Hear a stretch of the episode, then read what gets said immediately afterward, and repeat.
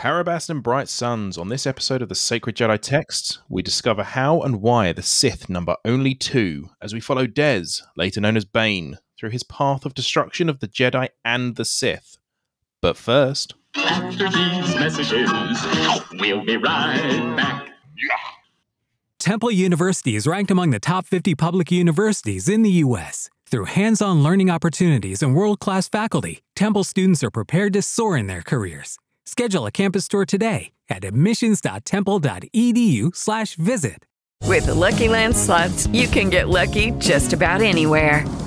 This is your captain speaking. Uh, we've got clear runway and the weather's fine, but we're just going to circle up here a while and uh, get lucky. No, no, nothing like that. It's just these cash prizes add up quick. So I suggest you sit back, keep your tray table upright, and start getting lucky.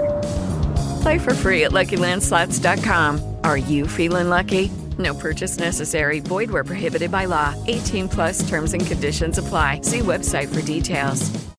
With Lucky Land Slots, you can get lucky just about anywhere. Dearly beloved, we are gathered here today to. Has anyone seen the bride and groom? Sorry, sorry, we're here. We were getting lucky in the limo and we lost track of time. No, Lucky Land Casino, with cash prizes that add up quicker than a guest registry. In that case, I pronounce you lucky. Play for free at LuckyLandSlots.com. Daily bonuses are waiting. No purchase necessary. Void where prohibited by law. 18 plus. Terms and conditions apply. See website for details.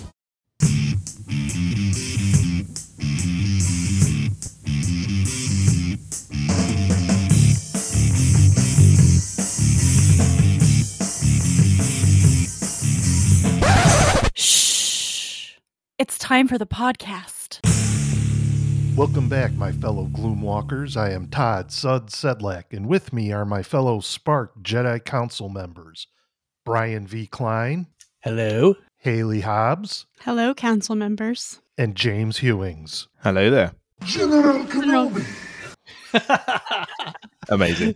that is Pavlovian. As soon as anyone ever hears you say I hello there, you have to do that internalize or externalize.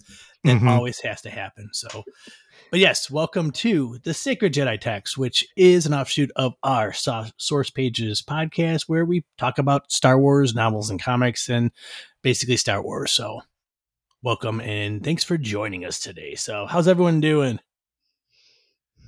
I'm cold, but I'm fine. We got a I'm heat most- wave here. It's 19 degrees, so Yeah. that's, that's Fahrenheit, James. So not Celsius, which makes it Yeah. be like you know that's really nice. That's short Still weather. really cold. Mhm. Really cold. yeah, no, it's it's it's warm. It's actually warmed up here today. It's 11 degrees Celsius, uh, which is I, I actually just had a t-shirt on when I went out earlier, which was very strange. There's no Oh, need to rub it in. Yeah, Now right. I'm sorry I brought it up. Hey, I'm British. We talk about the weather. Squeeze it in wherever we can. We're Midwestern. We do the same thing. oh yeah, because we've had a uh, little bit of a cold spell. We had four straight days, I think, where it barely scratched or even even got above zero degrees. I mean, it was a winter. It was ridiculous. Just like you know, a lot of times here in the in the wintertime, it's like the summer. You want to stay outside of the or inside of the elements as much as you can. Those days when it's like 98 and humid. Same to me if it's like you know negative 10 and wind chill of you know 45 miles an hour. But I also have the added bonus of here of having a lot of open fields because the farms around here like are you know plowed down and there's nothing there. So now we get wind gusts and drifts where roads just disappear.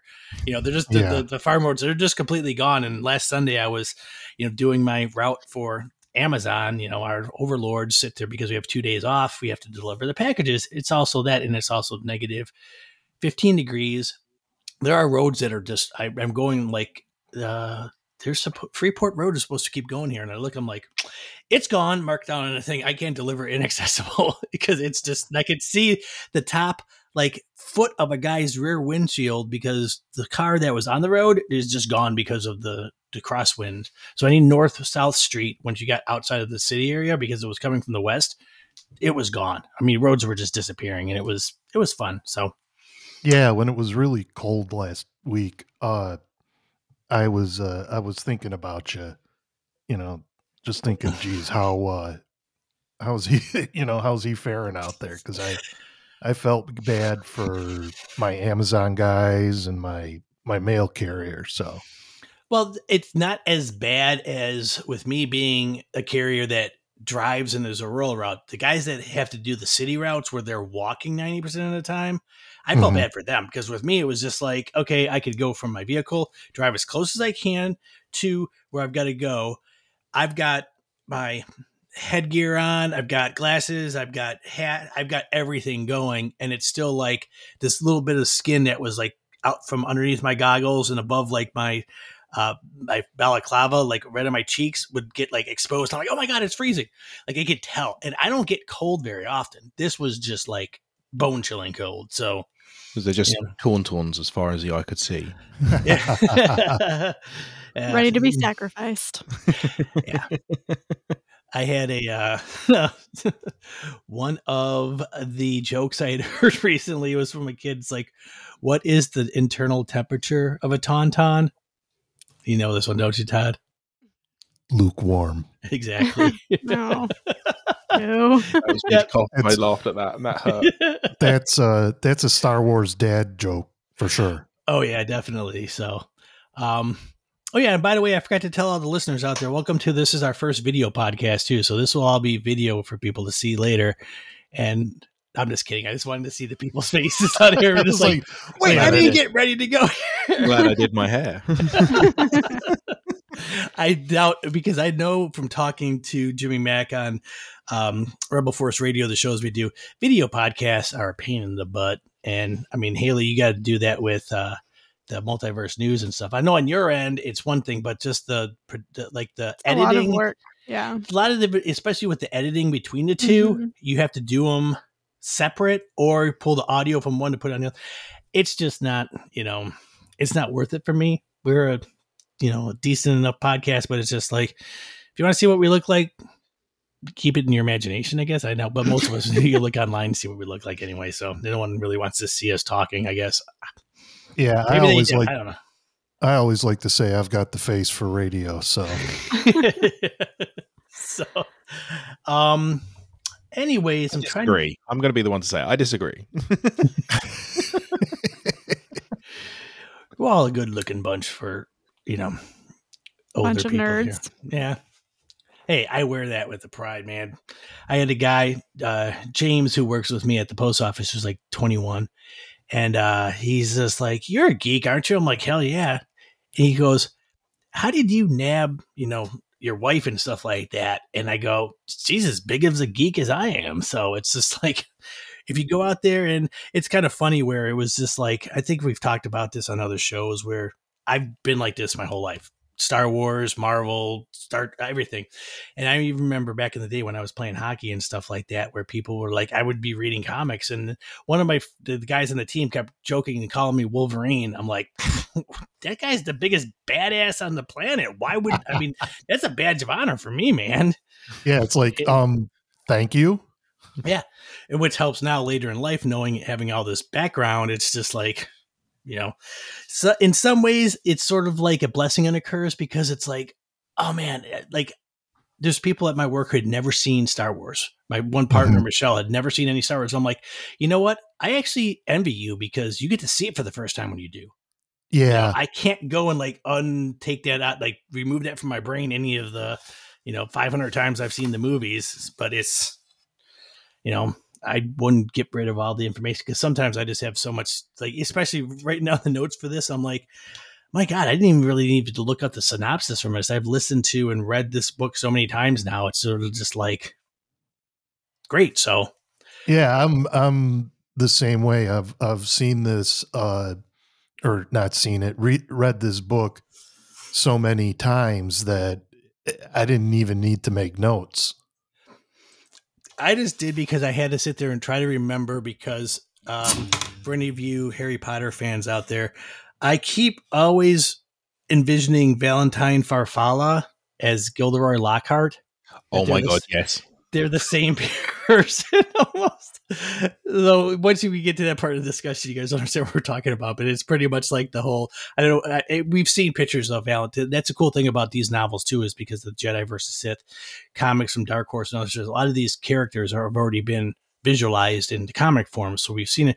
And Valentine Farfalla is very much a big white robes with the gold trim, and they Drew Karpyshyn again is very good at describing things and explaining without getting like to George R. R. Martin about it, where you've got to spend four pages describing a pan across a room.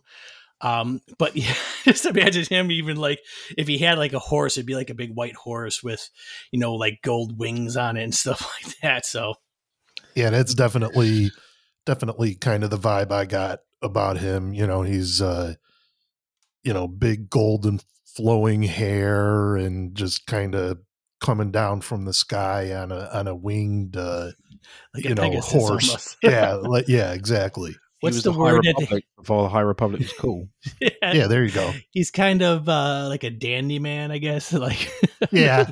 Yeah, I was man. that, that, that, that was the word that came to mind, but I you know, I I don't know if that's like a derogatory term or it seems to me like it's like a a British thing, like a British dandy or something. I mean, I remember- the only thing I really know about it was the um the band that was popular back in the '90s, the Dandy Warhols. But I didn't know if that was sort of like a, uh, yeah, like you said, like a derogatory term or what. But anyways, that's Probably. not what we're here to talk about. We're here to talk about the Path of Destruction, uh, first book in the Darth Bane trilogy. This one was actually I didn't realize that it was originally released September of 2006. So this book is over 17 years old. So, yikes. That That is feel old. it makes me feel more like I thought it was a lot like it didn't seem like it was that you know was that old.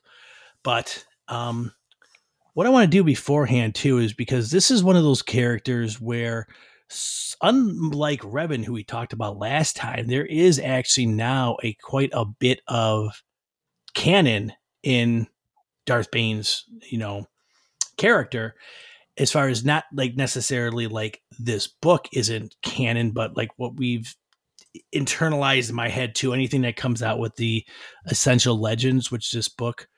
Um, I didn't realize they said that this book was reprinted reprinted in Essential Legends back in September of 2021. Have they been around that long already? Yeah. The Essential Yeah. Legends. yeah. But I always considered like the essential legends to be sort of like, well, this is an area that is not is far enough away from anything that's canon. We'll make it canon. Like even like the Darth Plagueis novel, which we'll talk about in the coming uh, weeks here or months. Uh, this, if you look it up, I know, I think I remember, wasn't the first time that he was actually mentioned and canonized was in the the Clone Wars episode, wasn't it? The Season six. Yes, the sacrifice. He was a vision to Yoda. Yep. Voiced by, and remember this, who voiced him? Tom Mark- King. No, uh, no, Oh. not, not Yoda. Mark Hamill voiced Darth Bane in the Oh, Clone oh, Wars. oh, oh! I thought you were talking about Yoda. Yeah, no, Oh, that was Mark Hamill. Yeah, and then now it's the Galaxy of Heroes is one thing, and then No, Uh, don't, don't get me started on that. yeah, I know most of if you look if you look in his canon section on Wikipedia, it pretty much has him in Clone Wars Sacrifices his first appearance, and then the rest of it is all uh, Galaxy of Heroes, and then the Ghost of Mortis, which was a deleted scene that uh, I remember Lucas nixed it because he pretty much was saying like he didn't think that old Sith ghosts would be around because they, you know, didn't have the same like life as a Jedi would, where they were always craving to, to stay immortal, and that it wasn't. I mean, it was sort of just like a. Uh, I'm trying to think of the word, like a gift that they gave that because in in canon it didn't really even happen until, you know, the, Mhm. the modern era. I mean, Qui Gon learned how to do it, and then from there we've only had a few that we know of. But then in, you know, Rise of Skywalker, all of a sudden a lot of the ones that had died in that time came back as voices to Rey. So the the whole premise of them living in a life outside of say like a holocron was sort of according to Lucas like well I don't know if they would give themselves to that because they were always fighting so hard to stay alive that they didn't you know think too much about dying because they thought they were going to live forever so Right. Um, with respect to mentions in canon, you didn't get his mention by name, but the rule of two itself was mentioned Mhm. in uh, at the end of the Phantom Menace, which is one of the points that I always wanted to, uh, you know, it, it kind of is a head scratcher. If the Sith had been extinct for over a thousand years since you know the events of this book, how did the Jedi find out about the rule of two that Bane created? it it's it's one of those things in my mind where it's sort of just like over that time it was probably through like the prophecy because they've been extinct in a sense but they knew that i knew that in the prequel era the jedi order was very pompous they were very full of themselves they were very blinded i guess but they Mhm. still weren't that bad to think that yeah they're gone but they're never coming back. So I would think over time there had to have been some in that thousand years. You got to think between Bane taking Zannah as the first apprentice, from there all the way up until Palpatine, or at that time even like Plagueis or whoever. There had to be some knowledge out there or rumors or something and be like, you know what? We knew that these guys in that big move that Bane had made them quote unquote extinct as a big group. Mm-hmm. There would always be something there as you know, even even now I'd have no problem with like with it with them going forward in the future that the Sith will come back. You know, as it Always do. Oh yeah, yeah, so it's just Uh, yeah. also- but it's- what you're saying is that how did they know about this? There had to be something that was found and rumored, or like I said, the the, the holocrons are out there. Something might have been found, and it was just sort of just like only Yoda knew about it, or the high, high, high Jedi Council of like Yoda or Windu were. You could I head always like- canon that, like in the High Republic, we learn about the Jedi that go off and explore. What are they called? Pathfinders. Pathfinders. Pathfinders. Like Yeah. maybe they came across, like Brian said, a holocron or something with some information or something Yeah. like that. Absolutely. I, I was just going to add sort of very much what Brian said is is I can kind of hand wave it away because it's Yoda who delivers the line, and he's been around for nearly that long, and so Yeah. he's probably know heard what? Rumblings and, and and sort of delved into the Force like no one can dive into the the light side of the Force like Yoda can. Um, No, so it's kind of I kind of head headcanon it and hand wave it away that way. And a lot of things too is Star Wars is always known for this. I mean, if you really think about the when you first put in A New Hope, Star Wars, you're thrown into something where it was just like, boom, they won their first battle. There's a war going on. There's a lot of stuff that you just take from what they say or what you read as part of the story. You don't need to necessarily see it, you know, because it's just like, I mean, hell, we're get thrown right into at the time it wasn't the fact, but now episode four, you know, there's already this ongoing thing the people that get hung up, I think, on little bits of minutiae and details and let them have that distract them or lessen their fandom, it's sort of just like people aren't perfect. So yeah, yeah, I- yeah. I- it didn't. It, it didn't lessen my fandom. Oh no, no, no, no. I'm just saying is I in was just- you know, it's something that occurred to me as as you know I was revisiting this book.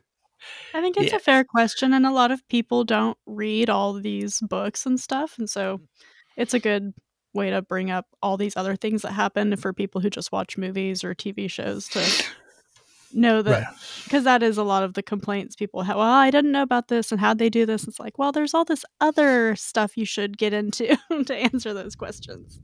Yeah. So I mean, especially like know. I've heard uh, the most consensus, not complaint, but negative aspect to like Ahsoka was what's going on here? Where did we get thrown in? Well, yes, you do have to watch Rebels. Rebels was this is a continuation of that. So there was a lot of stuff that was built up on there. But as itself, they sort of explained it into a little bit of times it gets a little when they do the exposition in the show to explain the stuff beforehand like someone is just like oh yeah by the way like it, they explain everything that happened beforehand to someone that knows what happened beforehand but it wasn't for them in the show it was for the viewers that didn't know. You know what i'm saying? Is so sometimes it's sort of just like well that's a star wars though because at that point now i mean i remember when after you know revenge of the sith came down we got we had six movies that was it. Then we got oh an animated show. Now we get another animated show and then all of a sudden now we got five more movies and eight more TV shows, and we got all these books that are canonized, and all the blah, blah, blah. It's just like there's so much out there now that is actually part of it. It makes me wonder too for the people that are reading and keeping up with like the actual Star Wars title. A lot of it is just like you can't have a million things going on in the universe between Empire and Jedi because it's a year. And you would think at that time they were trying to figure out, you know, the rebellion part of it. It's just, it's, it, to me, it's sort of just like, it is what it is. And you really can't expect everything. Even now, it's just like, well, why was there such a big gap between the, the original trilogy and the sequels? Well, would you want to live in a place where every five years a new new thing came and like destroyed one? Oh, here's another Death Star. Boom. I'm I'm staying the hell away from this area, man. It's just like just it's, it's Iridia Airways will be doing great business. yeah, exactly. So, um, okay, um, probably should talk about this novel because it's again, I love the fact that we're starting off with all this stuff, and we mentioned it before. Drew Karpyshyn is such a good writer. Why he has not been, you know, brought back into the fold? Maybe he just I don't I don't even know what the last time this guy wrote something but uh, I know that he has written at least five novels. There was another one of the Old Republic uh, novels that he wrote uh, too. I mean, he's kept all of his writing in that time period, but I've always enjoyed him as it just he. I don't know. I mean, how would you guys explain? I mean, he has a very, in my eyes, a very distinct writing style that is very. He can be evocative without being like drawn out it's cinematic because he describes things in such detail that I could easily see this being a really cool movie just by the way he writes and by the way that he takes care of these time jumps we have in both of the books that we've read by him so far. You don't feel like you're missing anything. You don't feel like you were whiplashed when he took you from this time to this time. Like he just really handles the structure of the Star Wars world really well, and I I've just really loved reading his books so far. I uh, I looked up on uh, uh, Wikipedia. Uh, according to that, the last video game that he uh, wrote for was Anthem in 2019, and the last uh, Star Wars novel that he did was it was the Old Republic Annihilation in 2012. Oh, Annihilate. Okay, yeah, because I know that that was right around the time, you know, 2013, 2012 was when the Disney takeover happened, and so a lot of the old stuff were, you know, put on the wayside. But now they're like they're bringing it. I mean, the Old Republic video game itself never went away. I mean, we could almost talk about like that, that's watching the cutscenes that they make into like I think like the first one it's like four so hours good. long when you're talking about the whole you know you know the I don't know if that was before Malgus or whatever, but it's like there's so much information there. Yes, it is part of the MMO and it's considered quote unquote legends, but it's just the, the depth of you know stuff that's out there is it's it's incredible isn't it the or the the one that really stuck with me talking about the the MMO was um the attack on the Jedi Temple.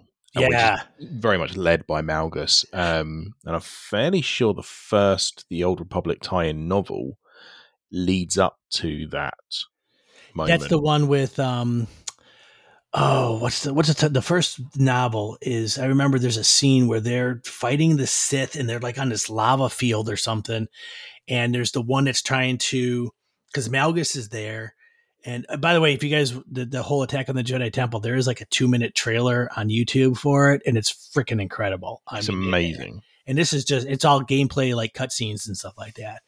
So, um, anyways, there we could we could tangent and divert itself off of so much stuff. I don't want to have this be like a six hour podcast today. So, um, pretty much we get this guy Des or Dessel, if you want to call it, who's a, I lo- a, love the fact that the first member of the Order of Two is called Des.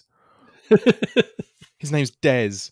It's the, it's the least scary name in the world, and any yeah. any Brits listening, like Des O'Connor, Des Lynam, like they're, they're just icons of British TV, and they're not scary in the slightest.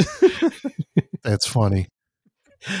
Probably, uh, only if his name was like Benny or something. Like, Yeah, yeah. Or, The or one Mickey- that- Mikey.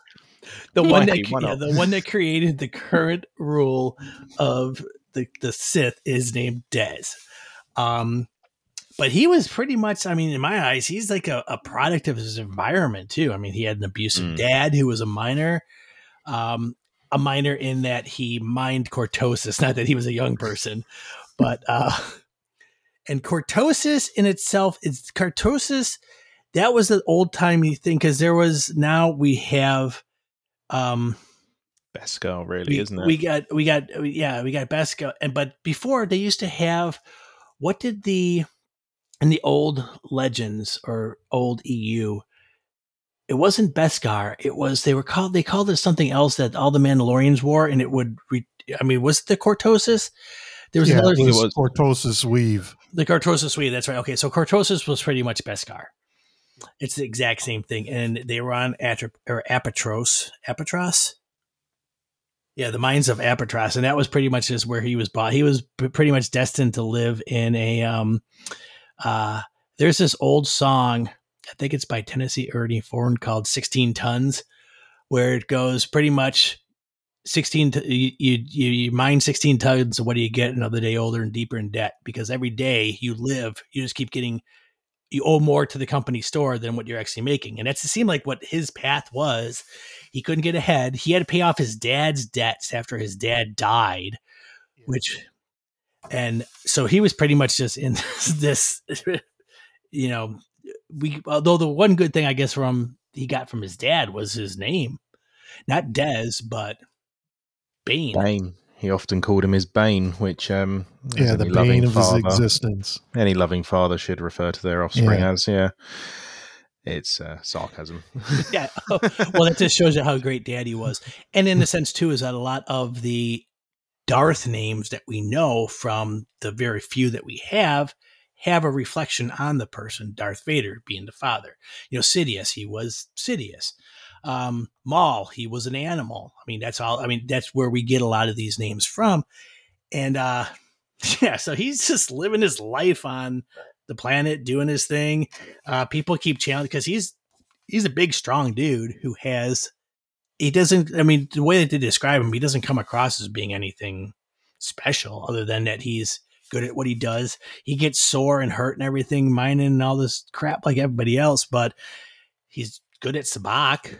So I mean, Yeah. he's able to read it, and then you know, It was really interesting how they, or how Drew just kind of bit by bit brought out uh, Bane's or Des's force abilities. Mhm.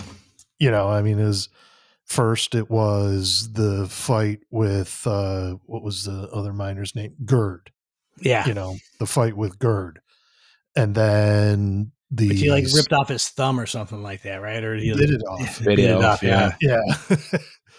uh, and then the Sabacc game, and then you know, uh, so on and so forth. And that was that was one of the things I really, every time I I read this book, it it really kind of entertains me. and he sort of even like when he goes back, it's one of those things when he plants a seed is the way that I mean his dad just died, but then you find out later that it was most likely from the fact that Bane, you know, force killed him in a sense. You know, not so much as it's like I want I wish he was dead, but there is that power.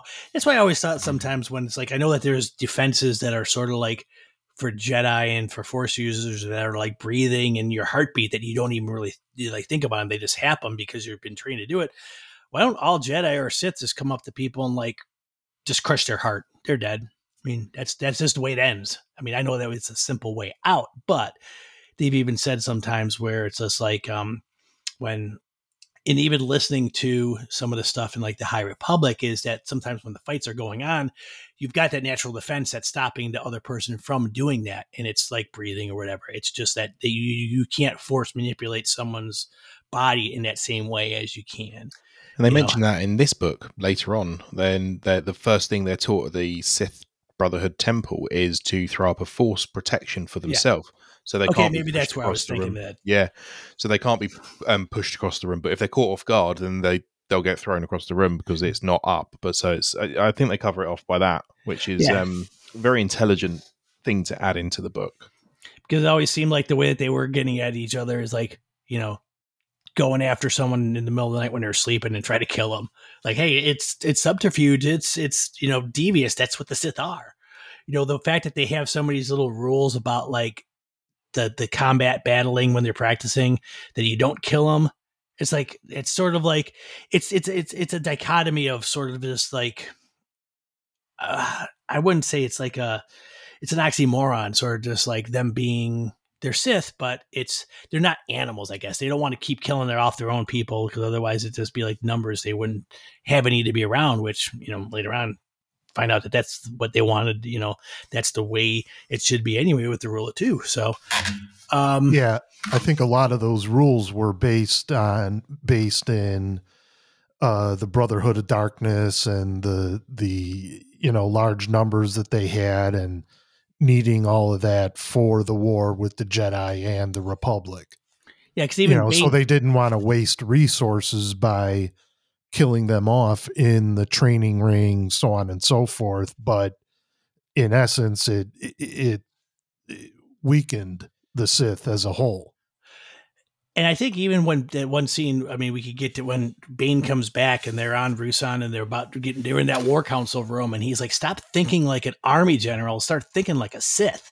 You know, this is how we want to do it. Which, by the way, I didn't even realize this until I was taking my notes that the guy that founded the Brotherhood of Darkness, Lord Kaan, his first name is Sheer, so his name is Shere Khan. Isn't that the name from the, the Jungle Book? The- Yeah. He's a tiger. yeah, the tiger's name is Shere Khan too. I'm like, oh, okay. So it's sort of just like it's spelled differently, but I'm like, I can see why they don't keep calling him Shere Khan in the book because it'd just be like waiting for them to break into like bare necessities or something like that. So I did like how they um how Des would sort of sink into the um into the force sub like completely unknowingly like with this Sabacc game it really highlights that he just picks it up and he just runs with it because he knows he's come to trust that intuition now. And the end of the Sabacc game as well is so cool where he just doesn't even look and he just flips it and he goes yep come on that's it. Um and then it goes to obviously the, the split pot, and then they get get the winner, which then leads to obviously him him having a, a, a good old time outside with the with the rest of the Republic soldiers. we can talk about that in a second, but I always thought it was cool because in a lot of the old EU novels, they would explain in you know great detail the Sabacc games and with the randomizer and stuff, which made me think this game is not possible. Like when you say, "Oh, you could buy a Sabacc deck at Toys R Us, or whatever," it's like, no, you, there's no way you could have that randomizer thing. It doesn't change the physical value of your cards unless you go and you know, get dealt new cards or something like that. So this game is very much a it's a cool game to play. Um, I've got an actual like Galaxy's Edge ones with the Aurebesh, and then also one that is just it just says card roll card playing game. It came out like when Solo came out, and which has regular numbers. The the, the, point of the game is really cool. You just don't have that whole randomizer function that all of a sudden it's like I'm winning, and then boom, like oh no, my cards aren't worth anything. So, but yeah, so that's basically is the key point of the game. Were saying is that these uh, Republic naval officers try to pick a fight with Bane because of the whole cheating. The guy's drunk, this and that, and they ambush him, and he kills one of them. You know, it's uh, it is self defense, but Yeah. they ain't they ain't gonna see it that way because they're the Republic and they and Mhm. these are the slave miners that they get their cortosis from. It's uh, it's it's not fair, but um, just think if they if they treated their suppliers nicely, then we wouldn't have the rule of two. no. And it reminds me a lot of just like this whole thing was like with uh like Jedha in Rogue One. The Empire comes there to just strip the uh the all of the um, the Kyber. Kyber, Jesus Christ, why can't I think of that? From the planet, same way that they're they're just you know because the the cortosis is it does a lot of stuff to your body. It's very toxic. It causes everyone's hair to fall out and stuff like that. But it makes Bane into this just you know sinewy monster, tall muscle. Just it- the way that they even describe him, he's like an imposing figure. He's a tall guy.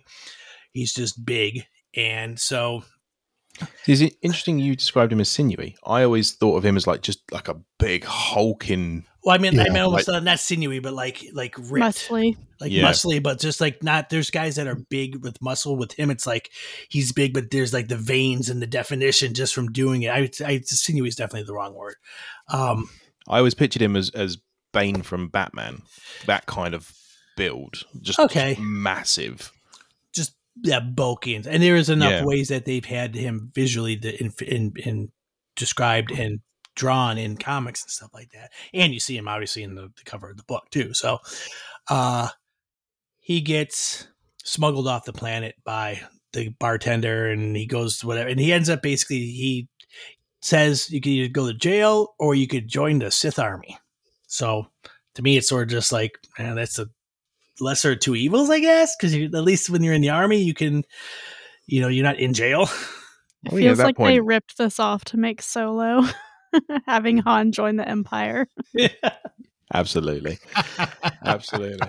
Uh, I was I always kind of thought it was um, very much a situation of join the Sith army. Well, you're not joining the Sith. You're just you're just a, a grunt. You're just you're Yeah. just a soldier. It, Mhm. di- didn't matter who you were fighting. It didn't matter what cause you were fighting for. You were just you were given orders and you did it. Could have Yeah. been on the light or the dark side of it, or when it's the the spiritual war that's referenced is, is kind of fought on the the Jedi Sith level. I think that the Republic was sort of out of the equation for two reasons. One, he killed a Republic officer, and B, he's even said stuff to them to the sense that he doesn't believe, like they're what they're doing. He doesn't agree with. He doesn't agree with the Sith either. It's just that that's the option that he has. So, but as Todd mentioned earlier, he pretty much becomes in. He goes into this group, the Gloom Walkers, which is to me, it's just sort of like a, a cool name for a, a part of a battalion that is a little more maybe specialized or is good at what they do. But Yeah, they're kind of like the Army Rangers. they go in and I- get shit done. I kind of sort of envisaged them as a, a bit bit like how the Bad Batch were used when they were first introduced. The specialist Mhm. yeah, team that's that you like would send in. yeah, like they're not just like the the throwaways. You guys go and do this, and then we'll send the other people because you're expendable. They're, they you guys go do this because we know that you're going to get some stuff done that other people might not.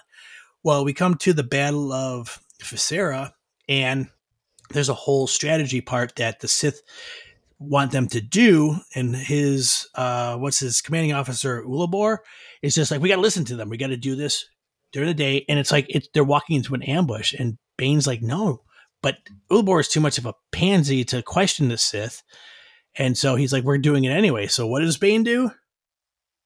Mutiny. You know, Mutiny does what we're- Bane's going to Bane. yeah. and he ends up being right. And so this starts off with they, you know, they they pull him in. They're gonna think he thinks he's getting charged with high treason, this and that. They make it seem like it. He's on a prison transport, this and that. But they bring him in front of uh, Lord Kopecz, who's a Sith Lord, and he's like, you know what? I think you're good for. He he, he sort of explains. He asks him questions about why he did what he did, and his explanation was, was just like, okay, well, this guy, he can be a Sith. He's got force powers. He's got force sensitivity, this or that. But they also, you know, when he goes to the academy in Korriban, they seem to have the same thing as like Anakin in the Phantom Menace. Oh, he's too old. He can't start training now. With me, it's like, why would the Sith? I mean, it's the, the thing for the Jedi was is that you already have all these ideals with attachment that they don't like and all this other stuff ingrained in you. With the the Sith, they do have their own code and their own, you know, what you would like the credo and stuff like that. But it's always just like you, you know, your passion finds you and it makes you, you know, stronger and stuff like that. So any of the stuff that he brought in before, I think would make him even a more ideal candidate because he has all of this extra stuff and he wasn't a, you know, a lot of times the Jedi. It almost reminds me of. I don't know much about Rumspringa, but like those people when you know the uh, Amish or I mean I don't know if the the Mennonites or everyone does it, but when you stick to like go out and see what everything else is, and if you don't like it, you come back. Like the Jedi don't go like okay before you become a a, a master, go out for like a year and have like your walkabouts and stuff and see what you want to do. Now they're just the whole time they're just like you know this is how we raised you and we're done with it. you say that though, but the Wayseekers or the Pathfinders um, in in the High Republic, that's very much of we're not sure we were quite ready for this, and so they go off and kind of seek the light in other ways. So it's I love the fact they've kind of introduced that kind of walkabout element to it. They can still go off and do their their Jedi things, but um, but they're not. Why- and it's not a thing anymore, though. They must have realized, like, man, we're losing too many people this way. That well, we wouldn't like- want anybody to have any personal freedom now. Come on. Yeah, exactly. Well, I, th- I think I think yeah, the beginning of beginning of Phase Three very much puts pay to the Jedi kind of following their own path, which obviously quietens down the lightsaber hilts. That's one of the big things that was noticed. They start mass producing lightsaber hilts and um, all the different sort of ways people interact with the Force with Abar Chris's song and and Mhm. um, various other people's how they perceive the Force, and it just becomes you have to look at it this way because we are f- fighting now. We're we're in a we're in a war that you might not even recognize, and they never they obviously don't come out of that before Revenge of the Sith. So it's a yeah, it's a it is weird Right. how it's kind of goes goes through goes through the goes through the mill a bit, doesn't it? The the Yeah. Jedi. using peacekeepers as soldiers, sort of just as like, we are peace. We are keepers of the peace, not Right. soldiers. which is why it's always funny. One of my my favorite shows of all time, Farscape. The bad guys are called peacekeepers. That's the name of like their group. It's just like, well, they're the army, but it's not peace. I mean, as peacekeepers can be like very heavy handed term too. Like we're keeping the peace, whether you like it or not. Mm. So Our Uh, peace. yeah, our peace the way we want it. We go in pretty much, and he goes to the Sith Academy and is kicking ass. You know, he's exceeding everyone's expectations. He decides to adapt the name of Bane. You know, just because of he, uh, it was it wasn't Kopecz. Was it Kopecz or was um Qordis, the headmaster, he's sort of just like you sort of go and you take a different name. And he wasn't ready to tell anyone his new name until, you know, like there was a reason for it. And then when he comes, it's like Bane. I mean, we all knew it was going to be Bane because obviously we're reading the book. But in there, to them, they're just like, okay, whatever, just go to class. So, um, he is basically going and doing all of the i mean he's the, the thing that they really only show us in the book or explain is like the the lightsaber training.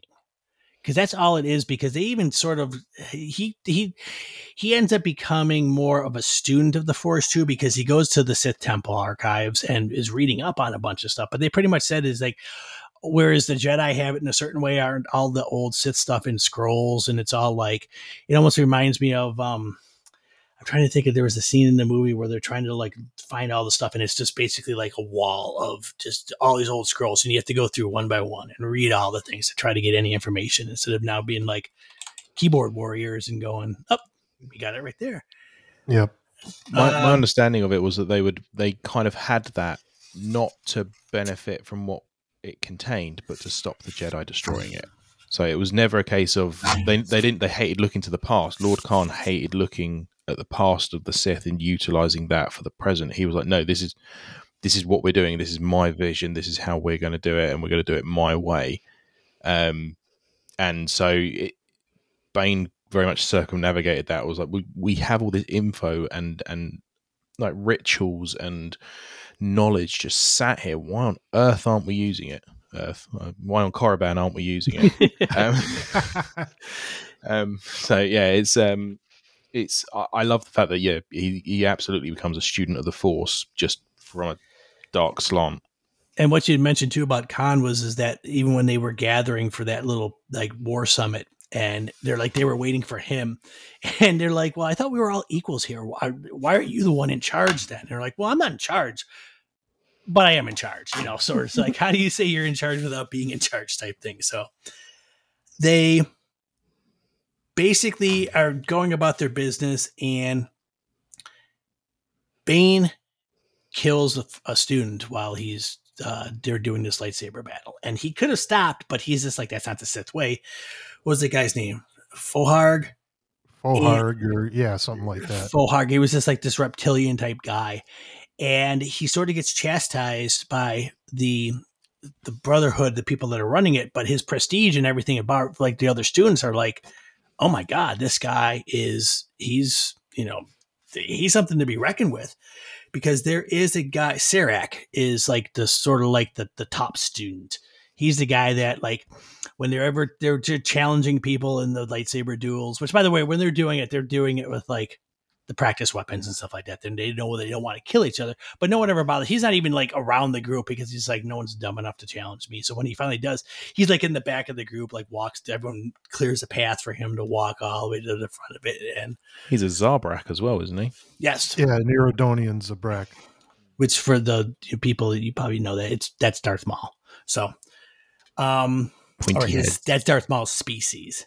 Yeah. So, but for some reason, after all this happens, he starts to like doubt himself and he's losing his uh, force connection. And it, it's just like he he's not being himself. I mean, do they really even explain what the reason is for this? He in it was uh him killing Fo- uh, that guy. I'm not Fohargh? pronouncing it Fohargh. Uh it was him killing Fohargh in the ring that made him realize that that was not the first time because he actually killed him with the force, not Right. you know dueling. It was not the first time that he killed with the force. Uh, he thought back on when uh, his his father died, and he just remembered saying, "I wish you would die. I wish you would die. I wish you would die." And then the next morning, he woke up and his dad was dead.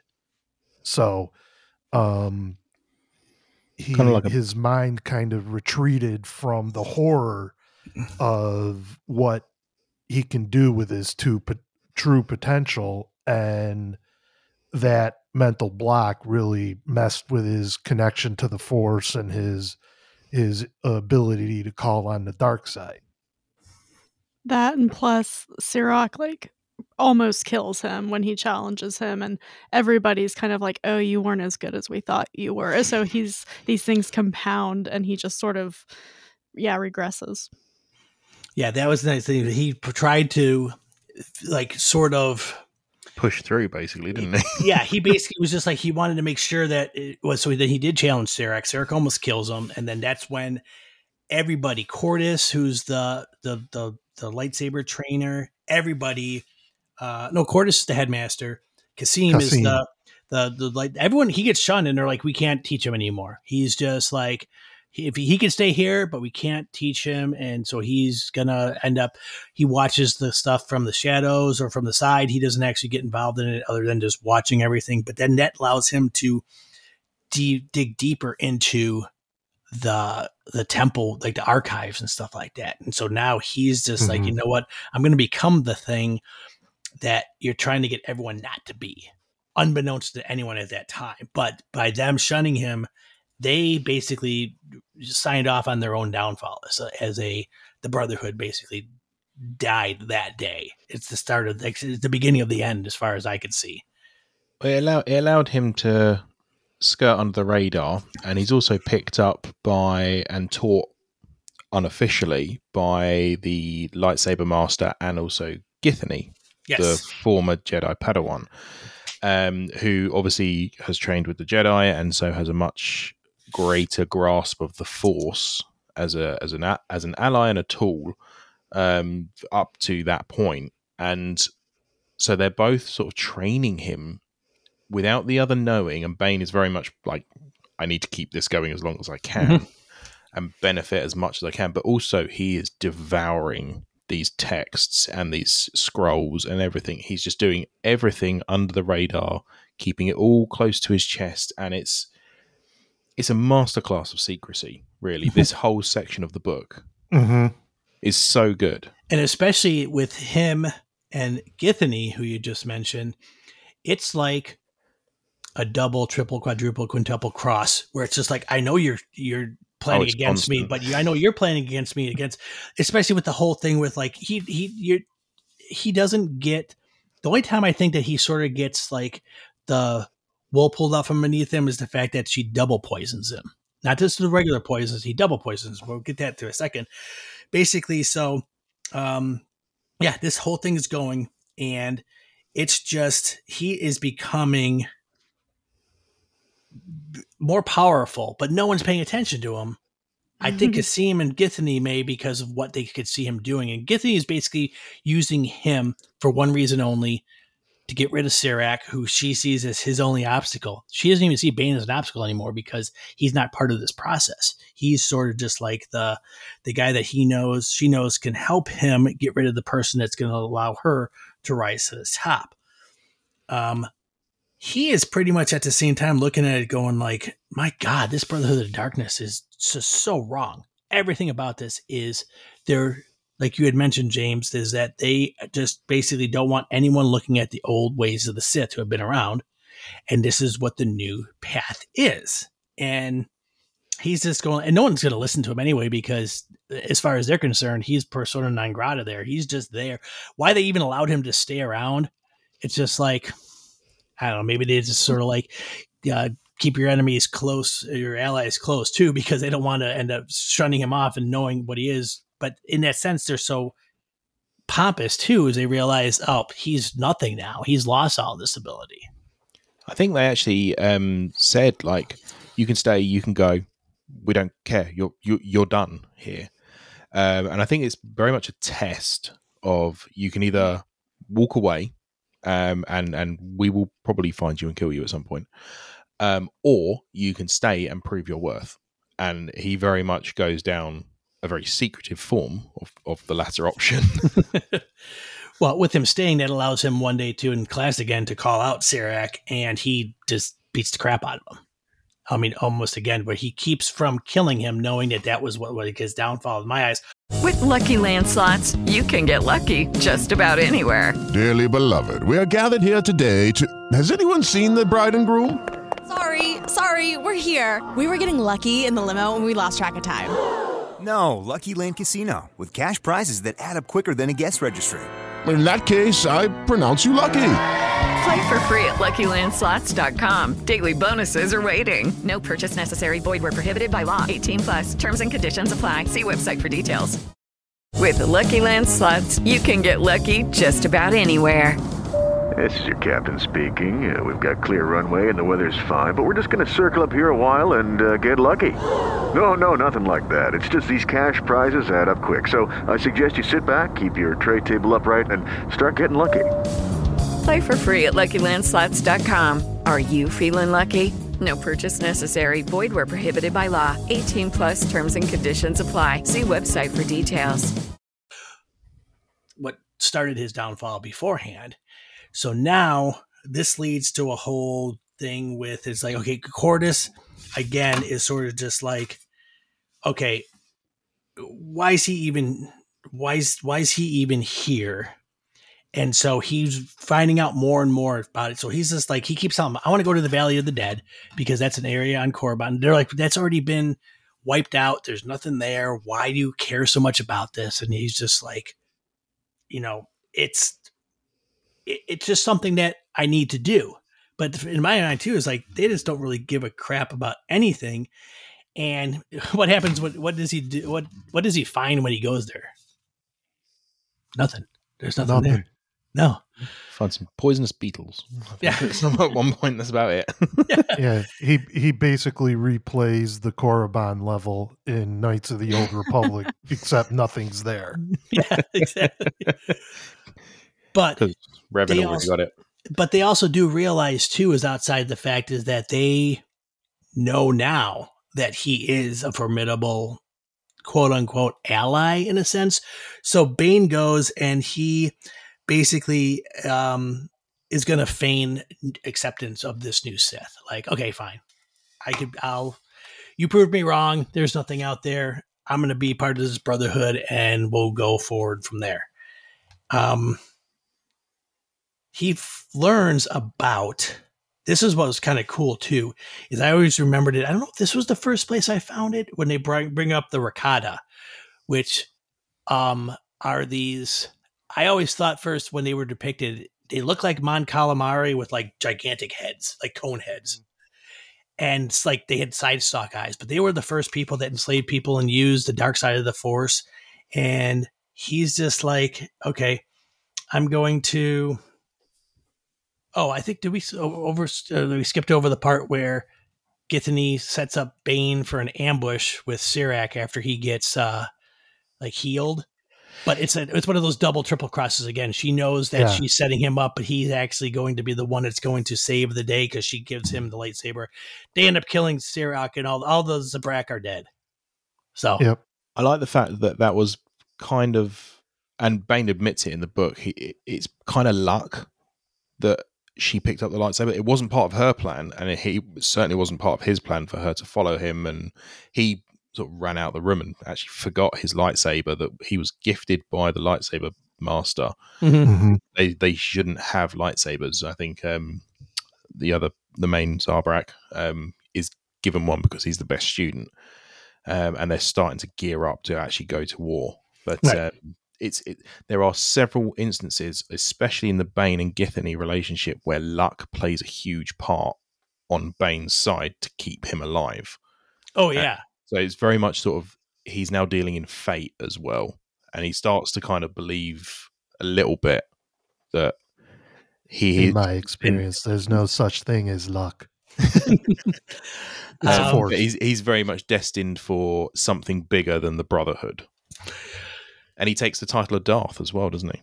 During this well, period, He, he this is when he's yeah he starts learning all this stuff, and then they the title Darth was very much a reflection of the old ways that they were trying to, you know, just get rid of. So that's what he's just sort of like. He's fed up. He steals Qordis's ship so he can go to Lehon to go to the Temple of the Ancients, which is where the Rakata, he finds out all about the Rakata and stuff like that. And this was the main turning point, too, where he finds Revan's holocron. And it basically, so Darth Bane did, you know, create the rule of two, but it was all because pretty much like Revan told him to do it, or the, the Revan's holocron was like, this is the way it should be. I'm not really sure. They don't really even explain it as much as that.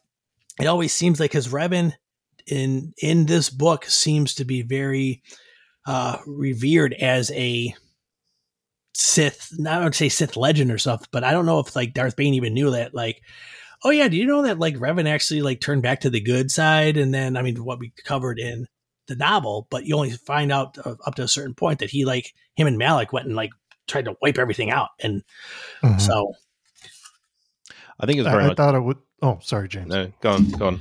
I thought it was interesting the way Revan, you know, Revan's avatar in the in the holocron put it that only a fool trains more than one apprentice in the ways of the dark side.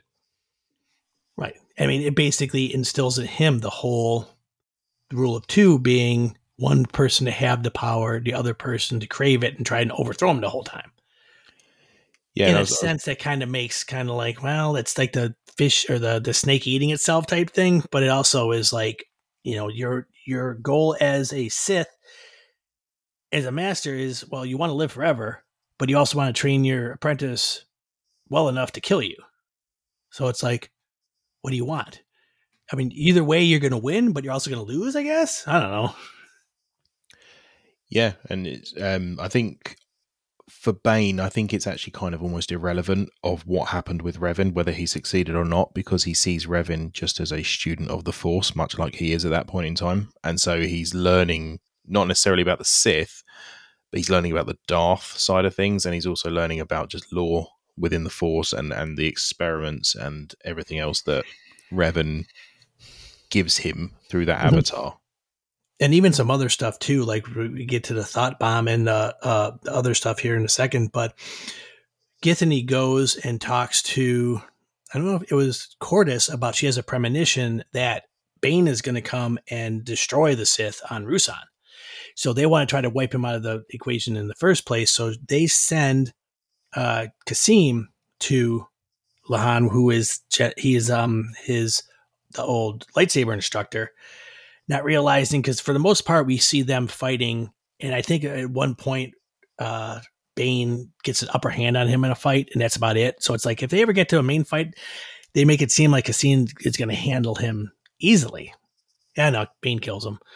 So Again, obviously, obviously, we know that that's like the end result anyway. But it's sort of just like he's becoming so powerful, and no one really recognizes this because even at this point, the only one that really has followed everything along is is Githany, and we don't know now. Too, the fact is that I think at this point now is that she is because then they send, uh, they find out about that, so then they send um, her to go kill Bane too.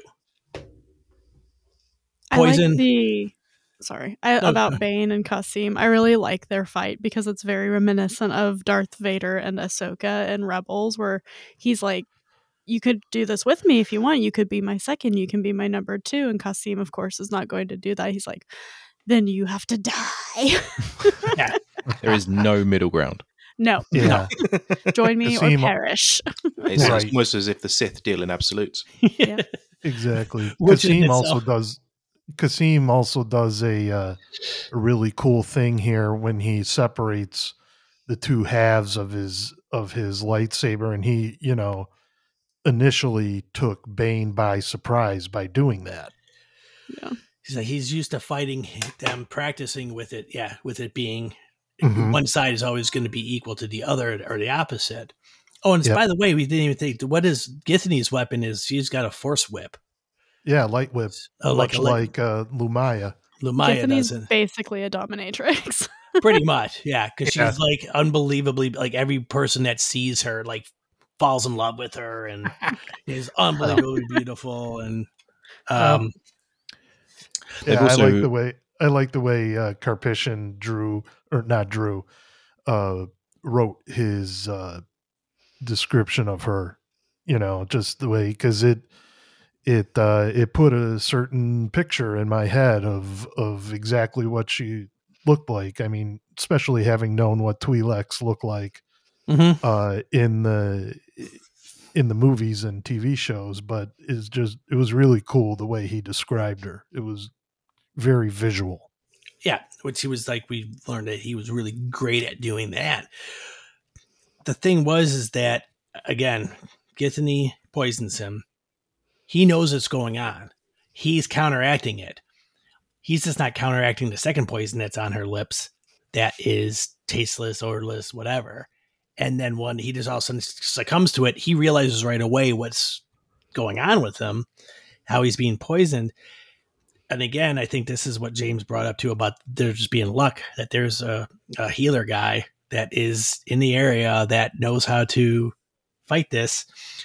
Bane goes there, asks the guy for help. He's like, "Nope, I don't get involved with your stuff." He realizes, "Oh, you got a daughter here." He's a So that- light side user, isn't he? He's, Yeah. he's force sensitive, but he's not Mhm. a Jedi. He's just a light side user. Yeah, so Bane threatens his daughter. What's the guy's name? Caleb? Yeah, Caleb. He's a Yeah. healer. He's reluctant, but he goes and basically goes through all the process of it, it- it's not an easy thing, but he gets all the poison taken out of him.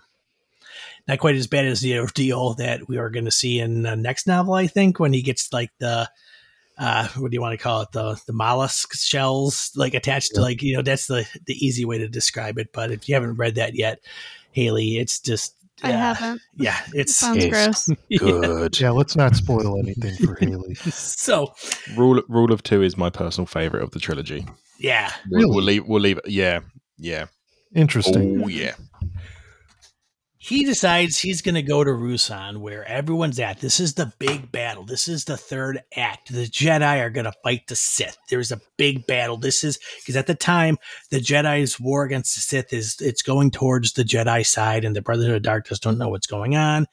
He goes there, and I always love in scenes in movies when someone reveals who they are unbeknownst to them, or then like when they walk in and they're like, he's alive. Like everyone, like Githany, the way that she describes, she was exactly like she was really shocked that Bane survived both the poisons. She thought might have been one, but not realizing. I think at that time she was probably just like, "Oh crap! Okay, this is going to be a lot harder than I thought because he's still alive." Well, they're in this meeting, and he is pretty much just like Uh, just I don't know how would you describe it, James? I mean, he's pretty much just going like putting everybody down, saying you're. I mean, this is when he tells, you know, Kaan stop acting like a war, like a, a, a soldier, and start acting like a Sith. Yep. He basically goes around and calls out the entire Brotherhood and Yes. the way that they're doing it. And he doesn't hold back because he is confident in his own presence in the mm-hmm. Force at that point in time. And he knows that, as I said earlier, he's he's destined for better things. He's destined to be the bane of the Brotherhood and the bane of the Jedi and and really live up to his Sith name. And he's sort of taken the title of Darth and he Yeah. so this is what we're going to do, and if you follow this guy, you're all going to die. Right. And he just basically instills in them, he goes, don't act like a war general and attack them. Act like a Sith and just destroy the forest they're in. Use this force storm and destroy everything. And so they do. And it's working great. But for some reason, Kaan decides to end it early because he's losing his mind too. And they're just yeah, like, the, the, uh, the planet's doing something to him, isn't it? It's like the, the, Yeah. that many Force users is kind of driving him. I think he's using Sith battle techniques where he Yeah. kind of mind melds Teleportation, everyone. yeah. Yeah, it reminds me a lot of the ways like they did they did they explain it in in canon like in the high republic and they used it a lot back in like Jaina Solo was good at it where one person controls the it's almost like a drone thing where everyone else follows like you get the lead you're not thinking yourself you're sort of being controlled by someone else in what to do but you're doing it yourself so that could take a toll because there's yeah not only that Ruusan is a very force powerful planet but then you also have all these light side and all these and you got the bouncers which are force sensitive which are all over the place too and uh, the bouncers are these big like uh, bouncy things. bouncy, hairy. I mean, I think I I I I, have, I picture them almost to be like these giant like tennis balls that are force sensitive, and you know you can communicate with them via the force and stuff like that. So basically, this is where the uh, oh yeah, so Qordis, Qordis for some reason, who's the headmaster of the the Jedi school, the Jedi Academy, goes and um, doesn't he start pleading with the or like the jet the, the no the Jedi don't capture him. Anyways he gets in a fight with Bane and Bane's kicking the crap out of him and he's just like give me the honorable death here. And he's like why? No. Kills it does he like decapitate him? Yeah. like he just cuts his head off and he's like no you don't have no honor in the way you're gonna die here. So this is where Bane starts using a lot of techniques to manipulate everything because he had already um, given the idea of the thought bomb to uh, Kaan in order to pretty much what it does is just it, it, it's it's basically just like put all these force users together and basically like create a this bubble and then explode and kill everything in. So he's got this mental picture here. Well, at the time, Bane goes and tells the Sith blockade that's going up into space, like, call that blockade off. We need you guys down here, whatever. When they're like, why are you to do that? He's like, just listen to me. I know what I'm talking about. So that allows everyone to come onto the planet then. The, the, the Jedi are able to break through the blockade. This is all falling into Bane's singular thought now of, okay, we got everyone here. We're just to wipe everybody out. I could get rid of all the Jedi that are here, all of the uh, Sith that are here.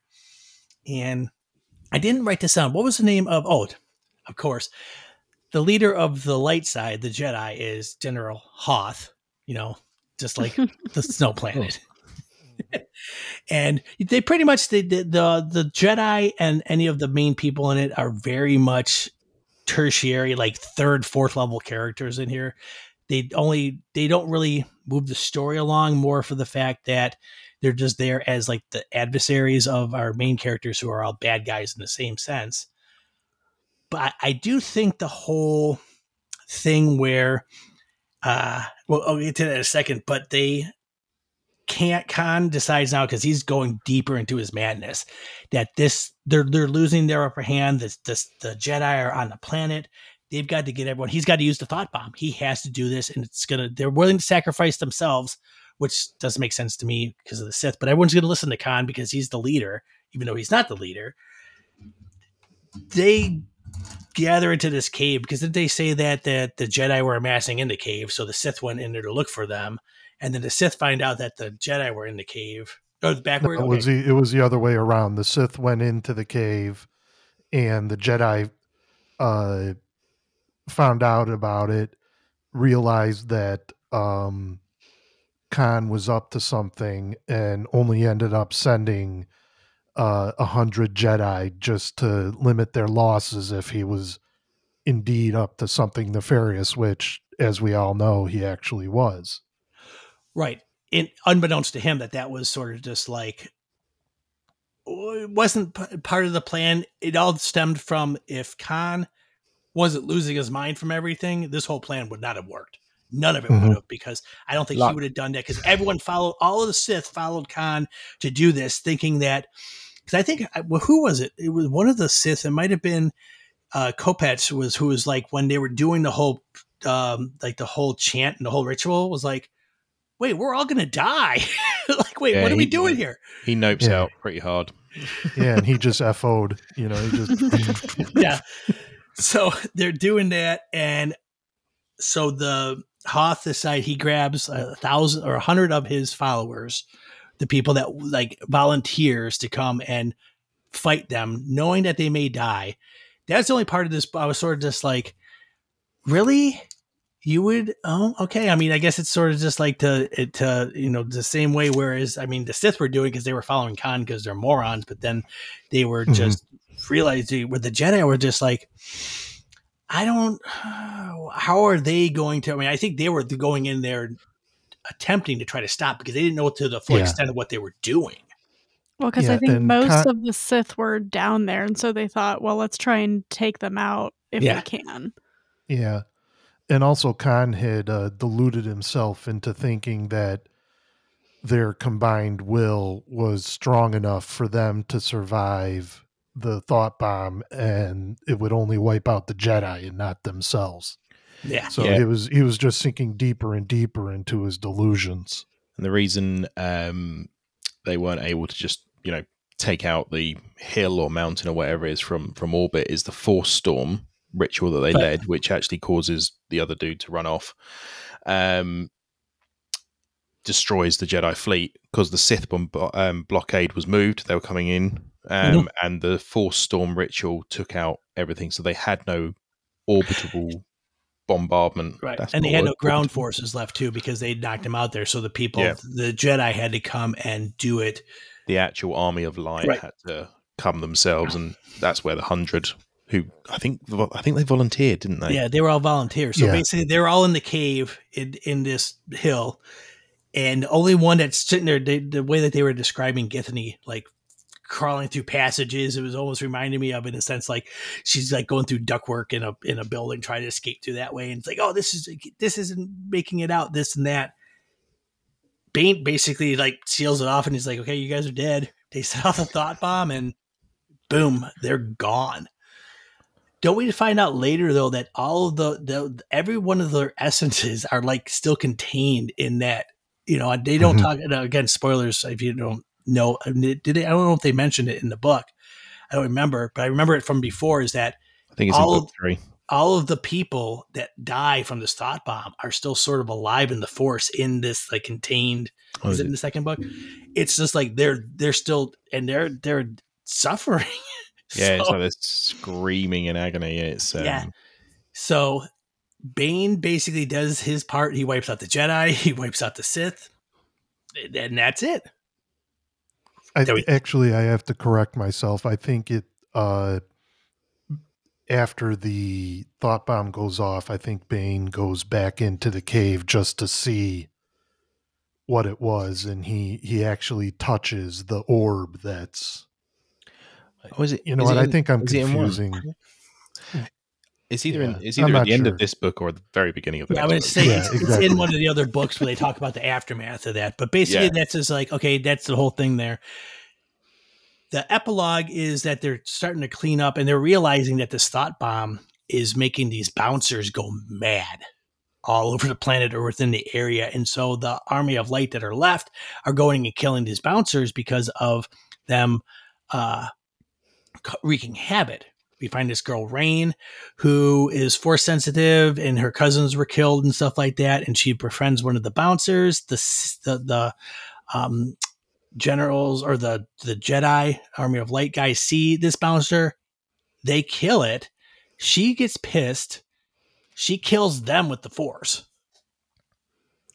and then Darth Bane witnesses at that, and that's where we get Darth Zannah, who is going to be his first apprentice. I think he comes across her sort of huddled huddled in a ball PTSDing over having killed them and he puts kind of like the whole scene together and he goes you're mine now Yeah. I'll look after you kind of thing I'll get you off the planet and you're Right, and yeah. Yeah. I'll look after you They don't, yeah, because she's basically like, I have nothing here to stay for. They don't mention that that's, uh, I mean, they leave it as she's Rain, but we find out that later on that's that is his first apprentice, who we'll see over the next two books grow and be, you know, more more powerful and more just his apprentice, and we'll see how they they work with in the Sith, you know, aspect of that. So cool. it's so a good book such a good book Yeah, So- it was.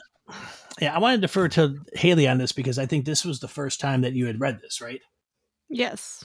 So your and the, your first impressions, or your impressions after you got done with this, or even what you thought of while you were reading it. I mean, your enjoyment level, your just like anticipation was one of those things where like, okay, I'll have one more chapter, but then you wanted to keep going with it because of how, I mean, it is very much like a it's a page turner. Yeah, I read it really quickly. Um, what I like about these dark side user stories that we have a lot more of in Legends than in the Disney canon is how they make them the protagonists of the story. And so you get this quote villain going on these hero journeys, and it's really interesting because they don't do things the way we would normally see our heroes do. And that's something I found very compelling about Bane because he starts out as just a person and then he goes on this crazy journey and comes out really a lot more evil in the end but more like self-actualized for him because he came from such a, a crappy upbringing and so um, i found him to be a really compelling character One thing we didn't bring up too, and I totally didn't even think about this. I started looking in the um, the Wikipedia thing is here is that there's a lot of uh, correlation between this and say like Anakin Skywalker because Darth Bane ends up becoming what is called the Sith'ari.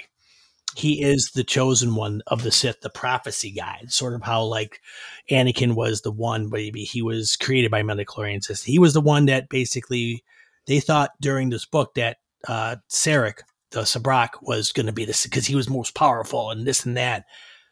And the whole time, he, it's always seems like the it's the one that's on the person who they they throw out there as like this is the guy, this is the guy. Normally doesn't end up being the guy, but he ends up, you know. And again, with it being the Sith and Ruler too, after all is said and done, how do they keep?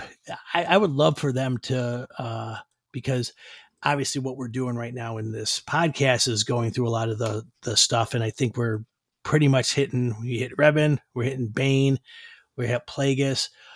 There is a gigantic, like 900 year gap of we don't know who the f is here. Even in essential legends canon, I mean, it goes, it goes Bane, it goes Zannah, and then it goes all the way to Darth. What was Darth? Darth Plagueis' master was Darth. Um, Tenebrous Tenebrous, Tenebrous. yeah. So then it was Yeah. like Tenebrous, Plagueis, Sidious. Okay, so in that time, there's a lot that they can cover because we don't know of anything that's going on in the High Republic.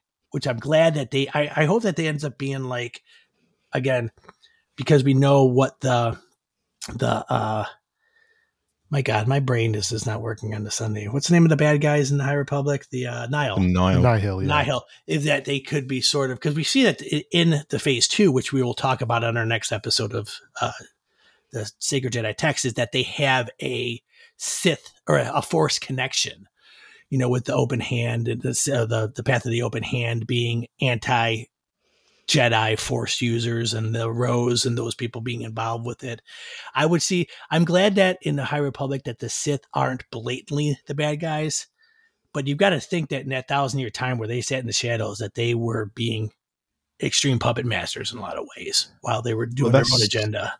That's what the acolyte's going to explore. I think is I can't see anyone who finds out about the Sith or or the dark side in the acolyte from the Jedi surviving because y they can't unless that's where Yoda finds out about the rule of two. They might. Yeah. they might- it's Yeah, that's a good point. Well, I think yeah, even like the time wise, it's still I think the acolyte takes place well over a hundred years after the end of the High Republic because the High Republic time is like two fifty whatever before like BB or AB or BBY, and the acolyte It's is like right at the it's right at the end. So you've got phase one, which is and phase three. It's set in phase within phase three, so it's it's about hundred to one hundred and fifty years before Phantom Menace. Right, but the time frame, like it's like they even said that it's like it's at the end of the High Republic, but the High Republic could be around for three hundred years for all we know. Yeah, There- I- there's still a gap there. I don't think there's going to be that much outside of the time frame we're in because there is a character on the leaked trailer from Celebration last year who is in some of the younger grade books, who also Okay. has a light whip. Um, so fun little connection to Path of Destruction there. Um, but also going one step back, what you're saying about the Sith'ari is that seems to be very much a claimed title because Sidious claimed he was the Sith- Sith'ari as well. Right. Um, so it's kind of it's almost that delusion of grandeur title of of I am the Sith, I'm the Darth Master, uh, Sith Master, all the rest of it, and I'm also the Sith'ari because why not? I think Bane would be one to reject the title himself, but actually be it because of what he did. Like he wouldn't be the guy that's like, like I'm the. Um, it's showing right now that the High Republic era technically right now runs from 500 BBY to 100 BBY. So it is a title, and right now like the stories are going around. Um, I think Phase three starts like two something. So I'm sure there's a lot more stuff that we'll get in there. It's just that that, that last phase uh, from the end of phase three, there could be a huge time jump that we like don't even see any of the characters that we're seeing still in phase three uh, by the end of it because there could be like a a hundred year time period or something like that. Because if the I'm just stalling for time here while I open some windows up in my thing. Uh, the Here's uh, I'll give you a, a good time killer here. Uh, Darth uh, Tenebrous, uh, otherwise known as Rugess Nome, was born, according to legends, uh, born between 247 and 167 uh, before the Battle of Yavin, and died 67 before the Battle of Yavin. So that is smack dab in the middle of the uh, the acolyte is smack dab in the middle of that. So you would Okay. say, okay, that's legends. They could easily change that. But if you click, if you look at the canon information, uh, Tenebrous was one of the uh, names of the Sith Trooper Legion of the Sith Eternal. He's in there somewhere. Um, Yep. So right now, like the, the most current books in Phase Three take place 229 BBY, and the Acolyte takes place uh, 132 BBY. So that's almost a hundred years difference in time. But again, it, it's basically like the continuation of the story.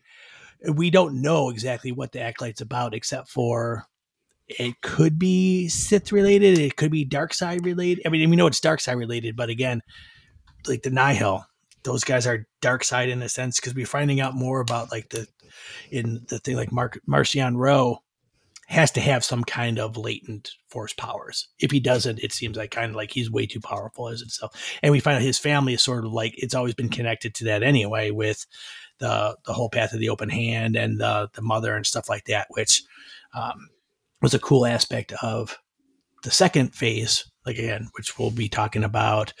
When's the plan for that, Haley? Two weeks. two weeks talking about phase two of the High Republic. So, and then after that, when we go back into the novels, we will be talking about the Rule of Two, which is the second book in the Bane trilogy, which is, like James said, his favorite of the three books. So, Woohoo. Yep, and that'll be sometime in the near future. So, anyways, anyone else got any final things to say? No? Uh, I have a special episode of my podcast coming out on the 7th of February to celebrate the first ever Star Wars related podcast. 25 years, I think, this year. Came out in 1999. Nice. I literally stumbled across it on Twitter and I've joined joined the group. So um, yeah, keep an eye on on my feed for for that one. Um, and yeah, it'll be good. What about your show? Uh, my my show is the Star Wars Universe (YOU) Universe, uh, which focuses on fan interactions and what people are doing each month in Star Wars. Cool, and that's on all the major platforms and everything. It is. It is. It's out there. Anywhere you get podcasts, you should be able to find it. If you can't, look somewhere else. And now on YouTube too. Sorry, what was that? On YouTube as well. Oh yeah, yeah. I have also um, started uploading them on YouTube, so they'll also be going there as well. So Nice. Go, go there and give us a subscribe. It's Star Wars Universe podcast. You got anything to promote, Todd? Uh, coming up in about a week and a half, I'm going to be a, doing a Q&A episode on Rebel Force Radio with uh, Jimmy Mac. So that should be fun. And talking to Jimmy's always fun. So, uh, Haley, you don't do much podcasting these days, right? Nope. Just, here, there, and everywhere. no, find me here mostly and other places on the network too. Yeah, and on the feed here, um, we've got actually we got a new show, Time You Mind Me Talk, a Doctor Who Sparkcast, which we're just entitling that because it sort of doesn't have to do with necessarily with literature, but there was a big gap of having Doctor Who stuff in the network, so we decided to do it, and that's myself and Haley and my wife Liz and our friend Karen Thomas, who is from across the pond too. So now we've got six people on our network here, and two of them are British. That was, you know, we're sorry about that, but hey, what could we do? No, Hello there. a regular British invasion we've got going on over here on source pages. I think Somewhat it's sort of like, yeah, having a Brit on our Doctor Who podcast sort of legitimizes it a little bit because Karen, if she knows anything, it's holy cow, does she know her her doctor? She had, uh, I'll, when we get a chance, I'm going to drop some of the pictures she has of her notes that she had for the things, and it's like color coded and highlighted, and it's like it's all behind the scenes stuff, and we're like, whoa! So, yep, that's on our feed, and um, this will be dropping soon, and we what's our next regular show haley we're covering oh the echo Echo. Yep. talking echo and then we'll have something for madam web maybe if we decide to Yeah, I think I found something for us to read. okay That movie looks terrible. you know what it's one of those Sony you know what? We've things. got we got free time. Yeah i'm not even going to bring it up because i know in our group james mentioned that he went and saw morbius the one night and since he knows what my thoughts are on that i'm not going to even bring it up because i don't even want to know we've already No. talked too long about this I'm so- only halfway through, so no spoilers. It's on UK Netflix. Um, okay. hey, it's Matt Smith was good in it. I thought. I was going to say I I love Matt Smith. Have loved him ever since Doctor Who. So um, I was yeah, I I do enjoy him. So So okay, I've, I've, it's not it's not been bad so far. He was a great Duke of bad. Edinburgh. Oh, he was. He was my favorite one. okay. In that sense, where where can people reach out and get a hold of us, Haley? You can find us on Twitter, Instagram, and Facebook, and email us at sparkpodcast at gmail.com. Yep. So, if that is all, um, I guess until you guys hear from us again, remember two things: be excellent to each other and never judge a book by its movie. Love you 300. Goodbye there. Goodbye there. Perfect.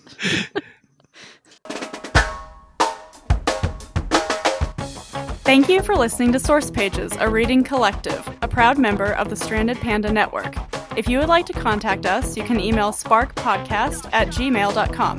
That's spark with a C, or follow us on Twitter at SourcePagesCast. For this and other great shows, you can visit strandedpanda.com or join the great community that is the Stranded Panda Chat Facebook group at facebook.com slash groups slash spchat. And remember, let reading spark your imagination.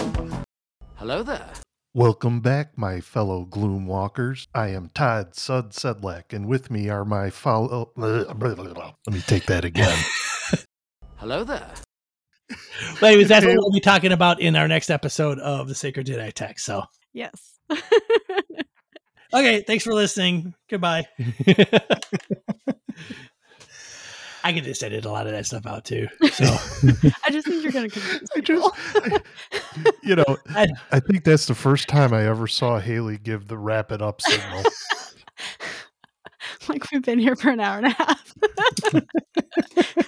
so okay. So, we don't have playoff music. We have General Kenobi. Hello there.